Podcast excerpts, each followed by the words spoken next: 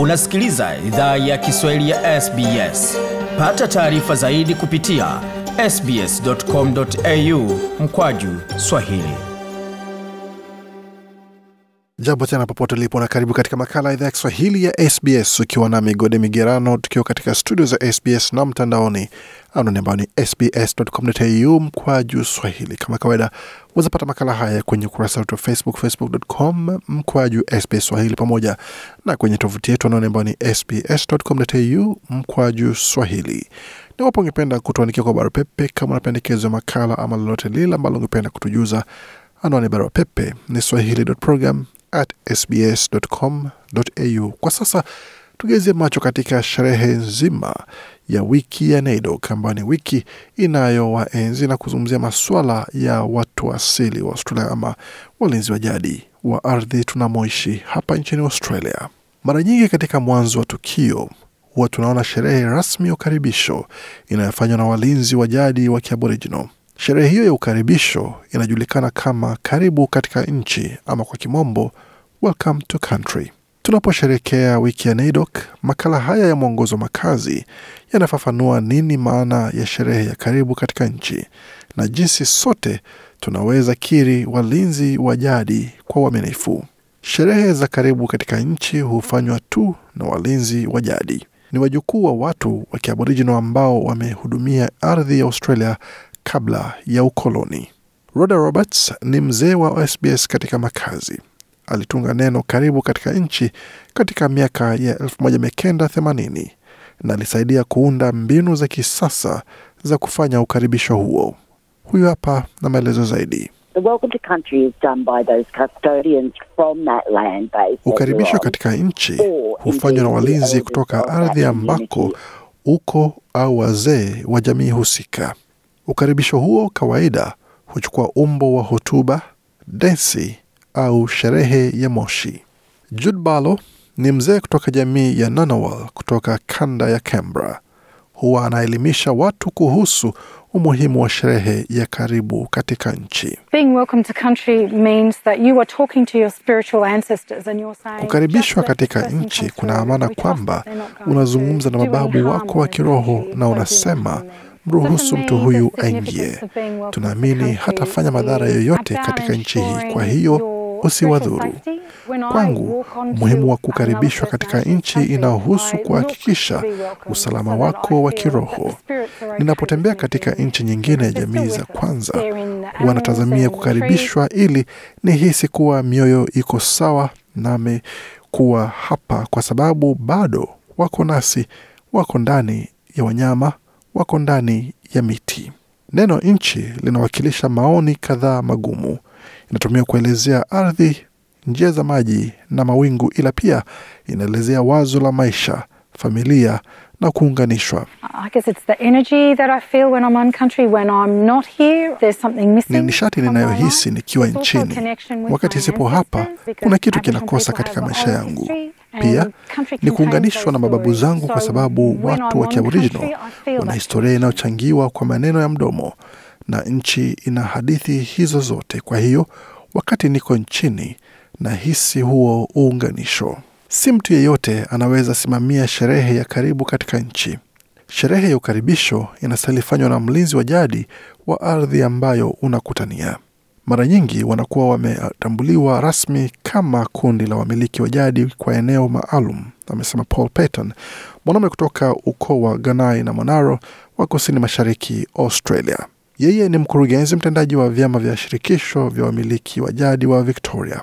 Alipozungumzia hoja hii, alisema kwamba Traditional owners are connected to a particular place or country. wamiliki wa jadi wanaungwa na sehemu maalum au nchi, na ni muhimu sana tuheshimu unganisho hilo au uhusiano ambao wamiliki wa jadi wanaona ardhi hiyo au eneo hilo la kitamaduni na kusikia moja kwa moja kutoka kwa wamiliki wa jadi kuhusu uunganisho wao, kuhusu muhimu umuhimu wa kujali nchi na matumaini yao kwa jamii zao kuendelea mbele. Ni muhimu generations. Sana kukiri na kutambua uunganisho huo unaodumu wa maelfu ya vizazi. Katika sehemu za Australia, wamiliki wa jadi wanajulikana vizuri, ila katika sehemu zingine utafiti wa ziada unahitajika kuwatambua walinzi wa jadi, hususan kama hawajatambuliwa rasmi.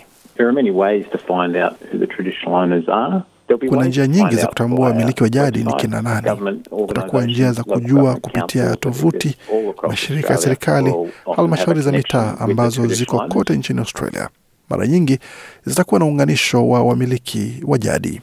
Ukiwasiliana na baraza la ardhi la Waaboriginal unakoishi au mashirika ya afya ya wa Aboriginal, nayo pia yanaweza kuelekeza sehemu sahihi. Kukiri kwa nchi ni hotuba nyingine muhimu ya ukaribisho na hutolewa mwanzo wa mikutano na matukio. Hata hivyo, kama Bi Roberts anavyoelezea, inatofautiana na ukaribisho katika nchi. Hotuba ya kukiri nchi inaweza fanywa nasi sote, weusi kwa weupe, kokote tunakotoka. Ni sisi kuonyesha kuwa tuna uelewa wa ardhi na tunaiheshimu na kuwa tunatembelea ardhi ya mtu mwingine na tunatoa heshima hiyo. Kwa hiyo kukiri ni kutambua kuwa unaweza kuwa unafanya kazi au unaishi katika sehemu ambayo sio sehemu unakotoka, ila ni sawa, bado wewe ni wa hapo na unakiri na kuwashukuru walinzi na wazee. Unapoandaa hotuba yako binafsi ya kukiri kwa nchi, ni rahisi kutumia maandishi yaliyotumiwa kabla. Hata hivyo, maneno yana uzito zaidi wakati ni yako binafsi na yanatoka moyoni. Hakuna maneno maalum, ila rasilimali nyingi za mtandaoni zipo kukusaidia kuandaa hotuba yako ya kukiri. Ni muhimu kufanya hivi kwa kusudi, amesema Jude Law. And do that not as a last minute thing, rote. Fanya hivyo si kama uamuzi wa dakika ya mwisho, ila ipange kama sehemu ya tukio lako na ijumuishe uijumuishe kutoka mwanzo, si kulifanya kuwa wazo la ghafla. Hiyo ni ishara ya heshima. Kuwa makini kujumuisha nchi ambayo uko ndani na kutumia jina lake la jadi. Daima wataja walinzi wa jadi kama wametambuliwa rasmi na toa heshima kwa wazee wa kale, wa sasa na wanaoibuka. Kerili Harding ni kiongozi wa jamii ya watu wa asili katika SBS. Alipozungumzia hoja hii, alisema kwamba I perform acknowledgement of countries in many ways in my huwa ninafanya sherehe ya kukiri katika nchi katika namna nyingi maishani mwangu, na huwa ninafanya hivyo hewani katika redio ya It SBS, kazini kwa mikutano na pia katika mazingira mengine ndani ya jamii. Ina umuhimu maalum kwangu kama mwanamke wa to Ni muhimu sana nikikiri ardhi ya waborijino ambayo nafanyia kazi. Inanisaidia kuchangia na wengine ambao tuko katika ardhi yao ujuzi wa wamiliki wa jadi na kuwatambua. Kama si wazi wamiliki wa jadi ni kina nani, ni busara kukiri wamiliki wa jadi kwa ujumla. Paul Patton na maelezo zaidi. It's always best to use your best endeavours to find out the name of Daima ni bora kutumia juhudi zako kujua jina la wamiliki wa jadi ambao uko katika nchi yao. Kama ni nchi ambayo inashindaniwa, hicho ni kitu ambacho unastahili kiri. Kuna makundi mengi ambayo huonyesha nia yao katika sehemu fulani ya nchi. Hiyo ni muhimu sana kuelewa. Kama hapajakuwa utambulisho kupitia mifumo rasmi ya utambulisho, basi kunaweza kuwa vikundi kadhaa ambavyo vina nia ya kudai eneo hilo, alisema Bwana Payton. Kitu cha heshima cha kufanya ni kujaribu kufanya sherehe ya kukiri. Kerry Lee Harding tena Go ahead and be positive and do an acknowledgement of country. endelea na uwe chanya ukifanya sherehe ya kukiri kwa nchi. Ni moja ya kitu chanya, nadhani sote tunasalifanya kutoa heshima kwa walinzi wa jadi wa ardhi. Tunatumai kwamba kupitia makala hayo amepata uelewa kuhusu umuhimu wa kufanya sherehe za kukaribishwa katika nchi, hususan zinazoongozwa na wamiliki wa jadi wa Australia. Kwa makala mengine na kwa uelewa zaidi, waweza kupata makala ya ziada kwenye tovuti yetu anaone ambayo ni sbs.com.au mkwaju Swahili. Wazapata makala pia kwenye ukurasa wa Facebook anaone ambayo ni facebook.com mkwaju SBS Swahili. Makala haya na waandishi wetu Melissa Kompanyoni na Gode Migerano. Hii ni idhaa Kiswahili ya SBS.